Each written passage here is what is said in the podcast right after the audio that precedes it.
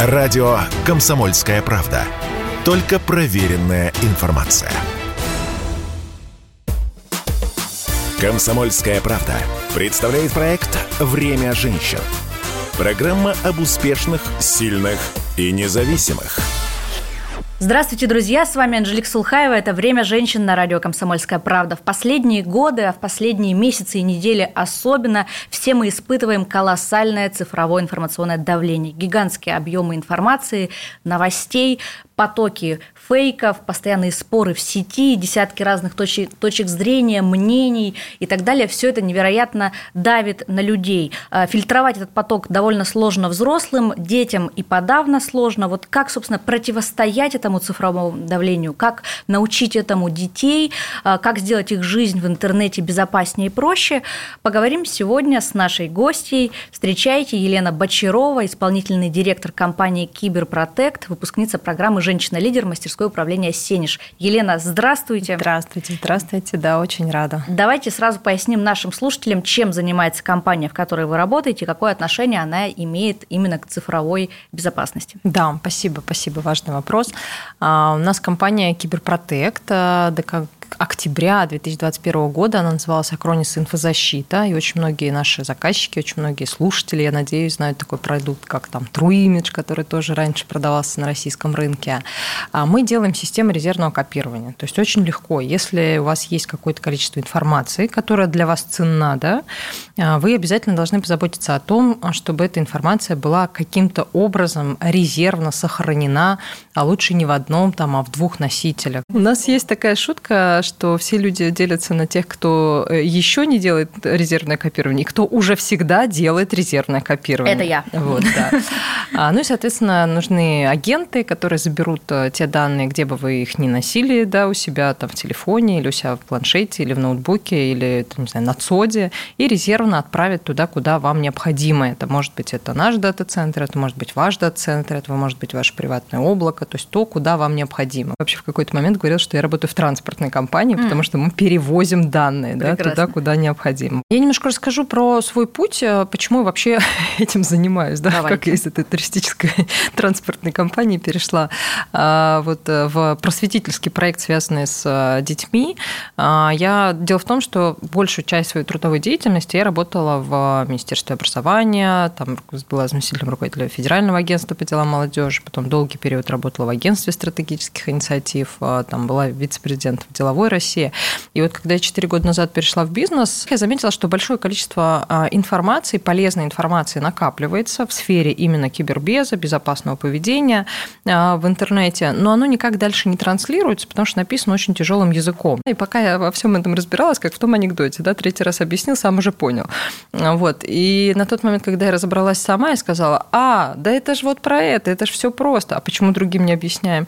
И все таки в смысле не объясняем? Ну да, не объясняем, но никто не спрашивала. Языка нет, да, чтобы спросить. Вот. И мы поставили перед собой такую сложную, на мой взгляд, задачку, а, даже не для просто там населения, да, жителей а, написать курс по кибергигиене, а именно для детей. То есть настолько сделать простой и понятный контент, чтобы было понятно детям, там, делай раз, делай два, делай три, вот. И такой вот проект мы запустили, ну, наверное, года два назад. Киберке.ру, очень полезный сайт, ресурс для учителей и для детей школьного возраста. Хорошо, об этом класс. еще обязательно поговорим. Да. Какие сегодня есть виды информационного цифрового давления и что сейчас появилось, может быть, нового из-за из текущей ситуации? Как с этим вообще бороться? Да, а, ну, на самом деле классические проблемы, с которыми сталкивается большое количество взрослых и детей, это фишинг, да, что такое фишинг? Фишинг – это это пошло от ловли рыбы.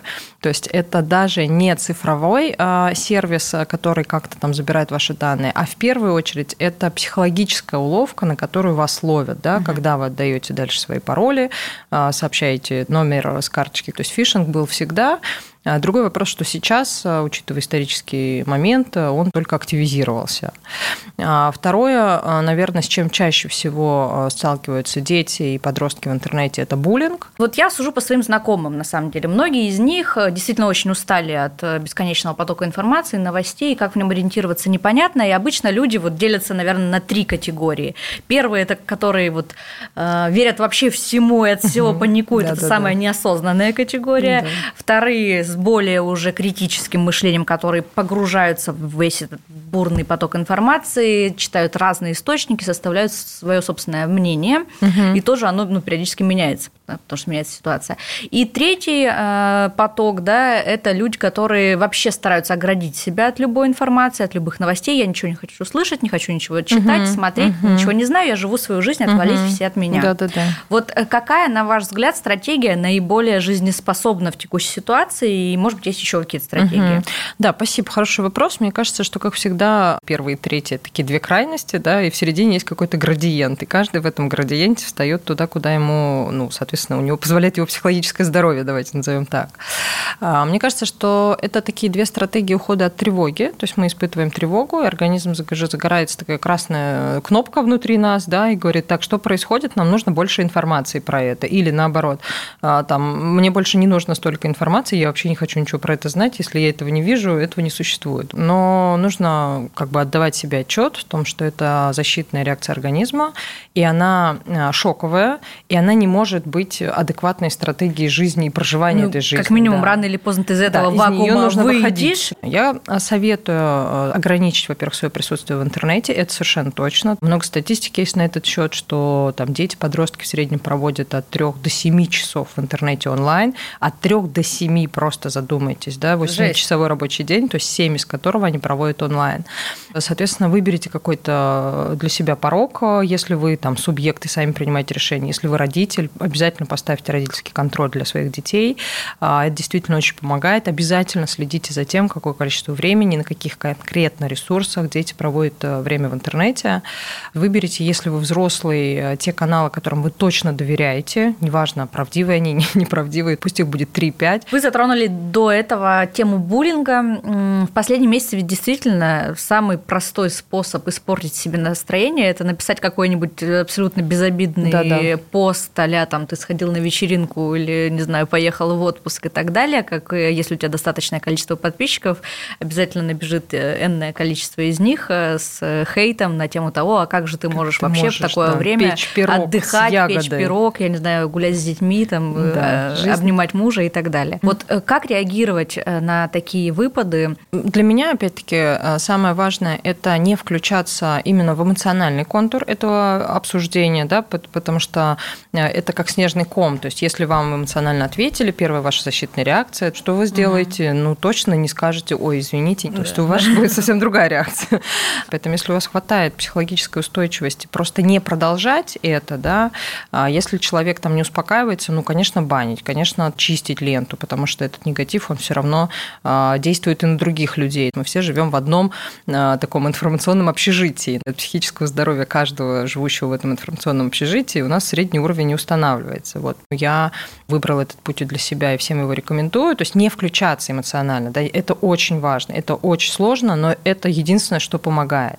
Если вы понимаете, что вы не справляетесь, и вы все равно эмоционально включаетесь, вам хочется ответить, там, используя крепкое словцо или там, высказать все, что вы думаете, даже не по поводу этого комментария, а вообще по поводу всей ситуации, а, вот, э, подумайте 33 раза, потому что, еще раз, все, что вы напишете в интернете, останется там навсегда. Даже если вы это удалите, кто-то сделает принтскрин, э, кто-то достанет это из кэша, кто-то сделает резервную копию всего происходящего. То есть не помните о том, что цифровой след мы бережем с молоду, и в интернете оставляем очень осторожные цифровые следы, только те, э, вот, про которые вот действительно можно сказать, что а, вы точно в них там уверены. Про цифровой след хочу сразу спросить. Э, ну вот смотрите, допустим, э, посты, которые там вы писали, не знаю, десятилетней давности, будучи там в 21 год депутатом. Да, это интересно.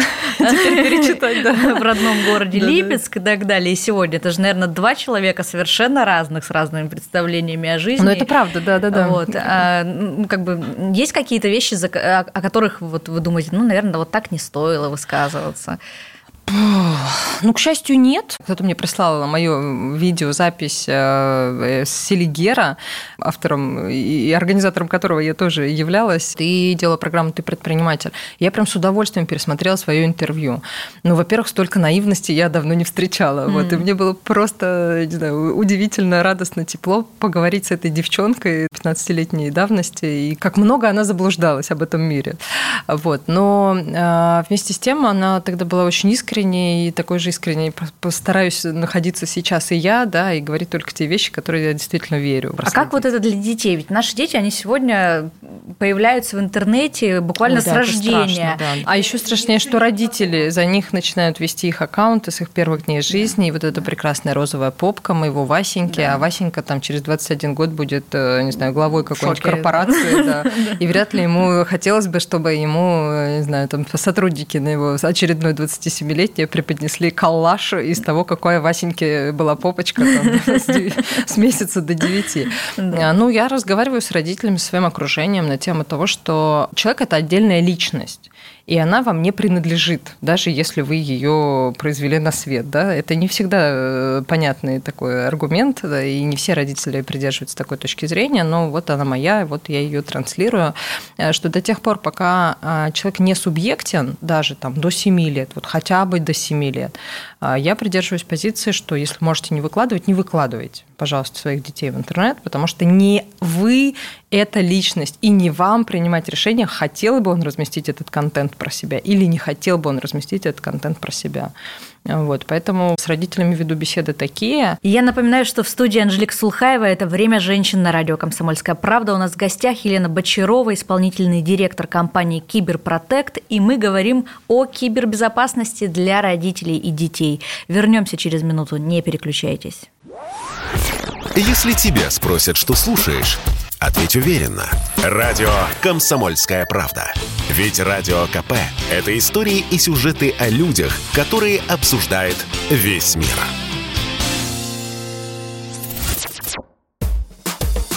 «Комсомольская правда» представляет проект «Время женщин». Программа об успешных, сильных и независимых – и снова здравствуйте. Продолжаем разговор в программе «Время женщин» на радио «Комсомольская правда». У нас в гостях Елена Бочарова, исполнительный директор компании «Киберпротект». Именно цифровой безопасности стоит учить как-то отдельно? А я считаю, что да, дети не делают то, что вы им говорите делать. Дети делают то, что вы делаете. Да? Да. Поэтому, если вы говорите, читай книги, а сами залипаете в планшете, уверены, будьте, дети будут делать то, что вы делаете. Вот этот пример часто привожу, он меня шокировал. Моему четырехлетнему младшему сыну Ивану э, задали в саду вопрос, кем работает мама. Мама работает в ноутбуке, ну, так, так и сказал есть. Иван. Да. А, и тут меня, в общем-то, накрыло вот это понимание, что а, если я чищу зубы, Иван будет чистить зубы. Если я читаю книги, Иван будет читать книги. Но что я делаю в своем ноутбуке, у Ивана нет возможности понять. А, какие ссылки я открываю и считаю доверительными, на какие сайты я не перехожу, какой контент я считаю небезопасным. Опять-таки, троллинг, фишинг, буллинг, не знаю, fake news и так далее. Все это Иван не сможет перенять от меня. А это, знаете, это вот как будто бы Иван попал на дорогу очень интенсивную, девятиполосную, и у него нет э, понимания, а как переходит эту дорогу. Да? У него нет правил дорожного движения. Поэтому какие-то простые принципы 5-7 основных топиков. Не пользуемся публичным Wi-Fi, меняем пароли раз в месяц. Один э, гаджет, один пароль. Как определить, э, нормальная эта ссылка или ненормальная. То есть вот простой набор правил, гигиенических прям, я считаю, что любой ребенок должен быть им обучен обучен, и тогда это как перейти дорогу на зеленый свет и как почистить зубы дважды в день. Дальше он с этим знанием пойдет и как-то его развернет, а, но то, что его нужно познакомить с этими правильными привычками, я стою на этих позициях, сколько могу выделять времени, столько этому посвящаю. Получается, что этому учить должны родители дома в семье или все-таки в школе нужно вводить какие-то уроки цифровой грамотности? Хороший гигиены? вопрос. А, вот страна у нас большая, школа у нас много, да. То есть какая моя личная позиция? Вот Касперский, спасибо ему большое, проводил очень большое исследование и 83% родителей сказали, что родители и школа должны дать навыки цифровой безопасности. При этом 29% а, детей, опрошенных, а, сказали, что они а, не обладают навыками, и им их никто не дает. Понятно, что система образования у нас большая, сложная, пока она развернется, повернется, там стандартизирует, пройдут годы. Поэтому что делаем мы? Мы написали вот этот наш курс Киберкея, он в первую очередь для учителей, и там как раз про принципы цифровой гигиены самые элементарные. И мы получаем большое количество откликов откликов со всей страны. Вот в Хмао сейчас была, там из отдаленных районов севера, мне тоже встреча была у меня с учителями. Я говорю, спасибо вам большое, что просто и комфортно упаковали то, что мы должны рассказать детям. Мое видение в том, что как можно больше компаний, которые работают на рынке кибербеза, могли бы включаться в эту деятельность и заниматься просветительской деятельностью. Работать нужно не самим, а через учителей. Вот мы работаем там с учительской аудиторией, работаем через институты развития образования, передаем им наш контент. Давайте поговорим о вашем участии в программе «Женщина-лидер». Вы работали, собственно, в этом проекте также над проблемой информационной безопасности да. детей и создали проект «Киберкод», насколько я да, помню. «Киберкод», да. А как сейчас развивается этот проект? 85 субъектов. У нас сейчас порядка только трех тысяч учителей, 12 институтов развития образования. Киберкод и Киберке – это вот реинкарнация одного процесса. Я была капитаном команды, у нас была потрясающая команда. А, часть девчонок я знала до, а, часть девчонок к нам присоединилась, я видела их впервые. Вот Леночка, большая умница из Архангельска, передаю большой привет. Она руководила у нас колледжем, целым колледжем в Архангельске. Мы на а, этом колледже тестировали все наши идеи, то есть прям тестировали всех участников. Они нам отвечали, что заходит, что не заходит. Мы попросили их создать какой-то продукт на базе тех простых правил, о которых мы говорили. Там, допустим, у нас Ленечка был Холмецкий из Липецка, он создал подкаст, у него свой блог, и он создал подкаст на эту тему.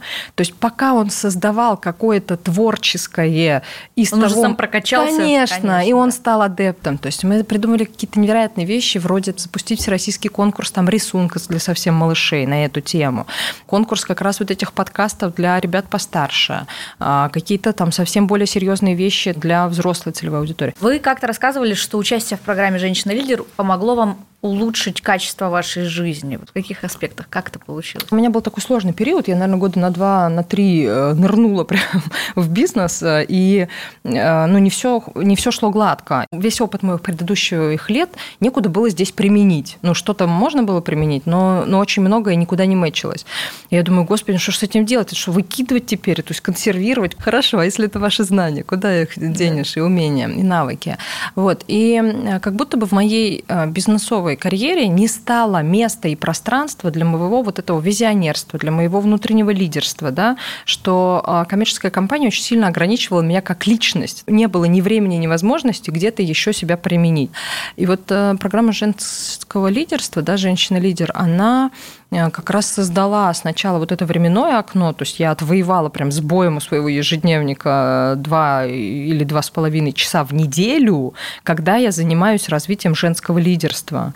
И у меня вот как будто бы появилась вот эта арена, внутри которой я могу подумать, а если бы не только коммерческая компания, что бы я еще могла делать? То есть когда ты вице-президент деловой России, руководитель исполкома, это твоя профессия, а, формировать там те или иные институциональные изменения, вести за собой людей, там, менять какую-то правовую среду. И женщина-лидер помогла мне а, увидеть себя, ну, я внутри такая и так всегда и чувствовала, да, что я там не работала, я так жила, вот просто это совпало с моей работой, что я продолжаю быть гражданином моей страны, и моя страна нуждается в том, чтобы я как гражданин ее улучшала. Сейчас, когда программа уже завершена, вы выпустились, вы продолжаете этот путь, путь женщины Да, я вообще обожаю девчонок, спасибо им большое. Они уже привлекают меня там как э, преподавателя на какие-то курсы. Мы часто встречаемся и придумываем еще какие-то э, социальные проекты, которые можно было бы сделать здесь сейчас. Мы все работаем в разных сферах, но я знаю, что все, кто прошли со мной через вот эту образовательную программу, они точно так же, как и я, чувствуют. И на этих э, людей я могу положиться. Поэтому это очень большая для меня поддержка сегодня. В одном из ваших интервью встретила интересную фразу первую половину жизни я воевала О. с женщиной внутри себя. Да-да. Это как вообще? И зачем? Ой, слушайте, ну тоже тема сложная. Мне кажется, сегодня мне так кажется, да, и даже в памяти о моем отце, вот он ушел в этом году, тяжелый для меня период, а, но Э, как-то мне мама рассказывала о том, что он не собирался меня забирать из роддома, потому что ждал мальчика, а я была второй девочкой. Вот. И мне кажется, это как-то повлияло. И, наверное, он нас так воспитывал с такими вот бойцовскими качествами, хоть и девчонки, но такие способные держать удар. И очень долго у меня были сбиты вот эти прицелы, и мне было сложно, а, ну, там, когда тебя выбирают депутаты в 21 год, а, ну, что такое девчонка в 21 год? Ну, конечно же, это прекрасное, не знаю, создание природы, на которые да. просто приятно смотреть. Вот. А, и когда я пришла, я я не претендовала на эту роль, но все мужчины вокруг меня, которых было там 45 и было там 50 плюс, да, они меня точно на эту роль и поставили. Они сказали, ой, давайте возьмем Леночку там вот на заседание, она так хорошо получается на фотографиях. Или там, ой, давайте Леночку туда-сюда. Меня это оскорбляло до глубины души. Просто меня это настолько ранило и травмировало, что во мне не видят личность, во мне не видят профессионала как же можно во мне видеть вот только там девочку только Леночку да, 21 года? То есть меня это просто внутренне меня колотило, да. И вы решили всем все доказать. Да, да. Поэтому вот женская моя составляющая была очень надолго отставлена в задний там чулан, закрыто, скрыто. Вот. И мне потом пришлось долго с этим наверстывать упущенное. А как вы только... сейчас себя ощущаете в качестве Великолепно. лидера? Ну, то есть уже нашли вот этот баланс и женского, и лидерского? Я больше ни, никакую часть себя не задвигаю ни в какой дальний угол. Приход в мою жизнь детей ну, для меня точно стал вот такой вот проработкой, когда а, старые мои принципы там на усердии, на старании, задач стало так много, а, да, и они стали такие разные, в том числе уход там за младенцем и написание а, сценария для встречи вот с Владимиром Владимировичем, потому что съезд деловой России проводится очередной, да, и все это в моменте, да, Ивану три месяца, а съезд через 10 дней.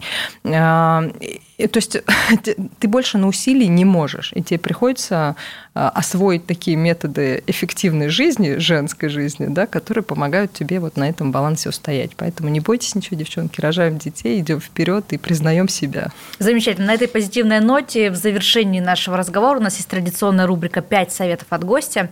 Вот у вас сын а, каких-то... Два. два, даже два, два вот, прощения. Да.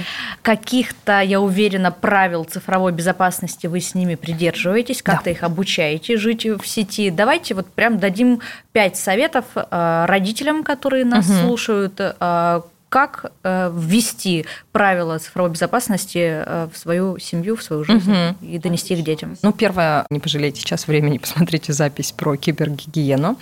А второе, что хотелось бы сказать, ну, у меня пока маленькие дети, там 8 и 4 года, мы с ними имеем там одни временные рамки, то есть мы договорились 2 на 2. У Ярослава есть 2 часа в два раза в неделю, когда он может коммуницировать своим гаджетом. То есть родитель должен знать, какое количество времени ребенок проводит в интернете и какой контент он там потребляет. Поэтому родительский контроль, программы все настроены. Пожалуйста, ими пользуйтесь. Совет самим родителям не пользуйтесь публичным Wi-Fi, если вы проводите финансовые операции, то все финансовые операции проводятся только на защищенном Wi-Fi, а, потому что сейчас все чаще распространяется вид мошенничества, который использует принцип people in the middle, то есть человек в середине. Одно устройство, один пароль. Вот, вот это тоже важный навык, а, который нужно блюсти, то есть не нужно один сложный пароль придумать и везде его сделать, да, тогда вот все-таки информация о вас будет достаточно в интернете, и она так или иначе накопится. Ну и, наверное, просто быть э, немножко в себе, а, быть бдительным, а, критически оценивать ту информацию, которая к вам приходит, а, ограничивать э, свое количество и свое личное количество часов, которые проводите в интернете, вообще соединиться с реальным миром, вспомнить, что мы живем в вещественном мире, да, и нас окружает очень много красивых вещей, и увидите, что жизнь на самом деле прекрасна. Вот такой вот последний мой совет. На этой замечательной позитивной ноте будем прощаться. Спасибо, Спасибо большое вам. за Было этот классно, разговор. Да. Это было «Время женщин» на радио «Комсомольская правда». Слушайте нас по воскресеньям в 12.00. Время женщин на радио «Комсомольская правда».